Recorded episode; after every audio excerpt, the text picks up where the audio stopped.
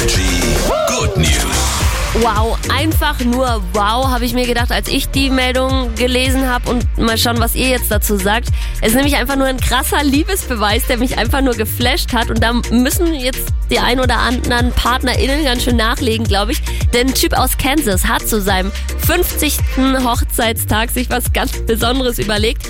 Und zwar hat er für seine Frau Blumen angepflanzt und nicht irgendwie ein paar Blumen, nicht ein paar hundert, nicht ein paar tausend, sondern ungefähr so eine Million Sonnenblumen. Gut, man muss dazu sagen, er ist auch Farmer. Er hat riesige Flächen, riesige Felder und hat ein Feld davon. Das hat so um die 80 Hektar, also wirklich gigantisch mit Sonnenblumen, wirklich gefüllt und alles voll, voll, voll.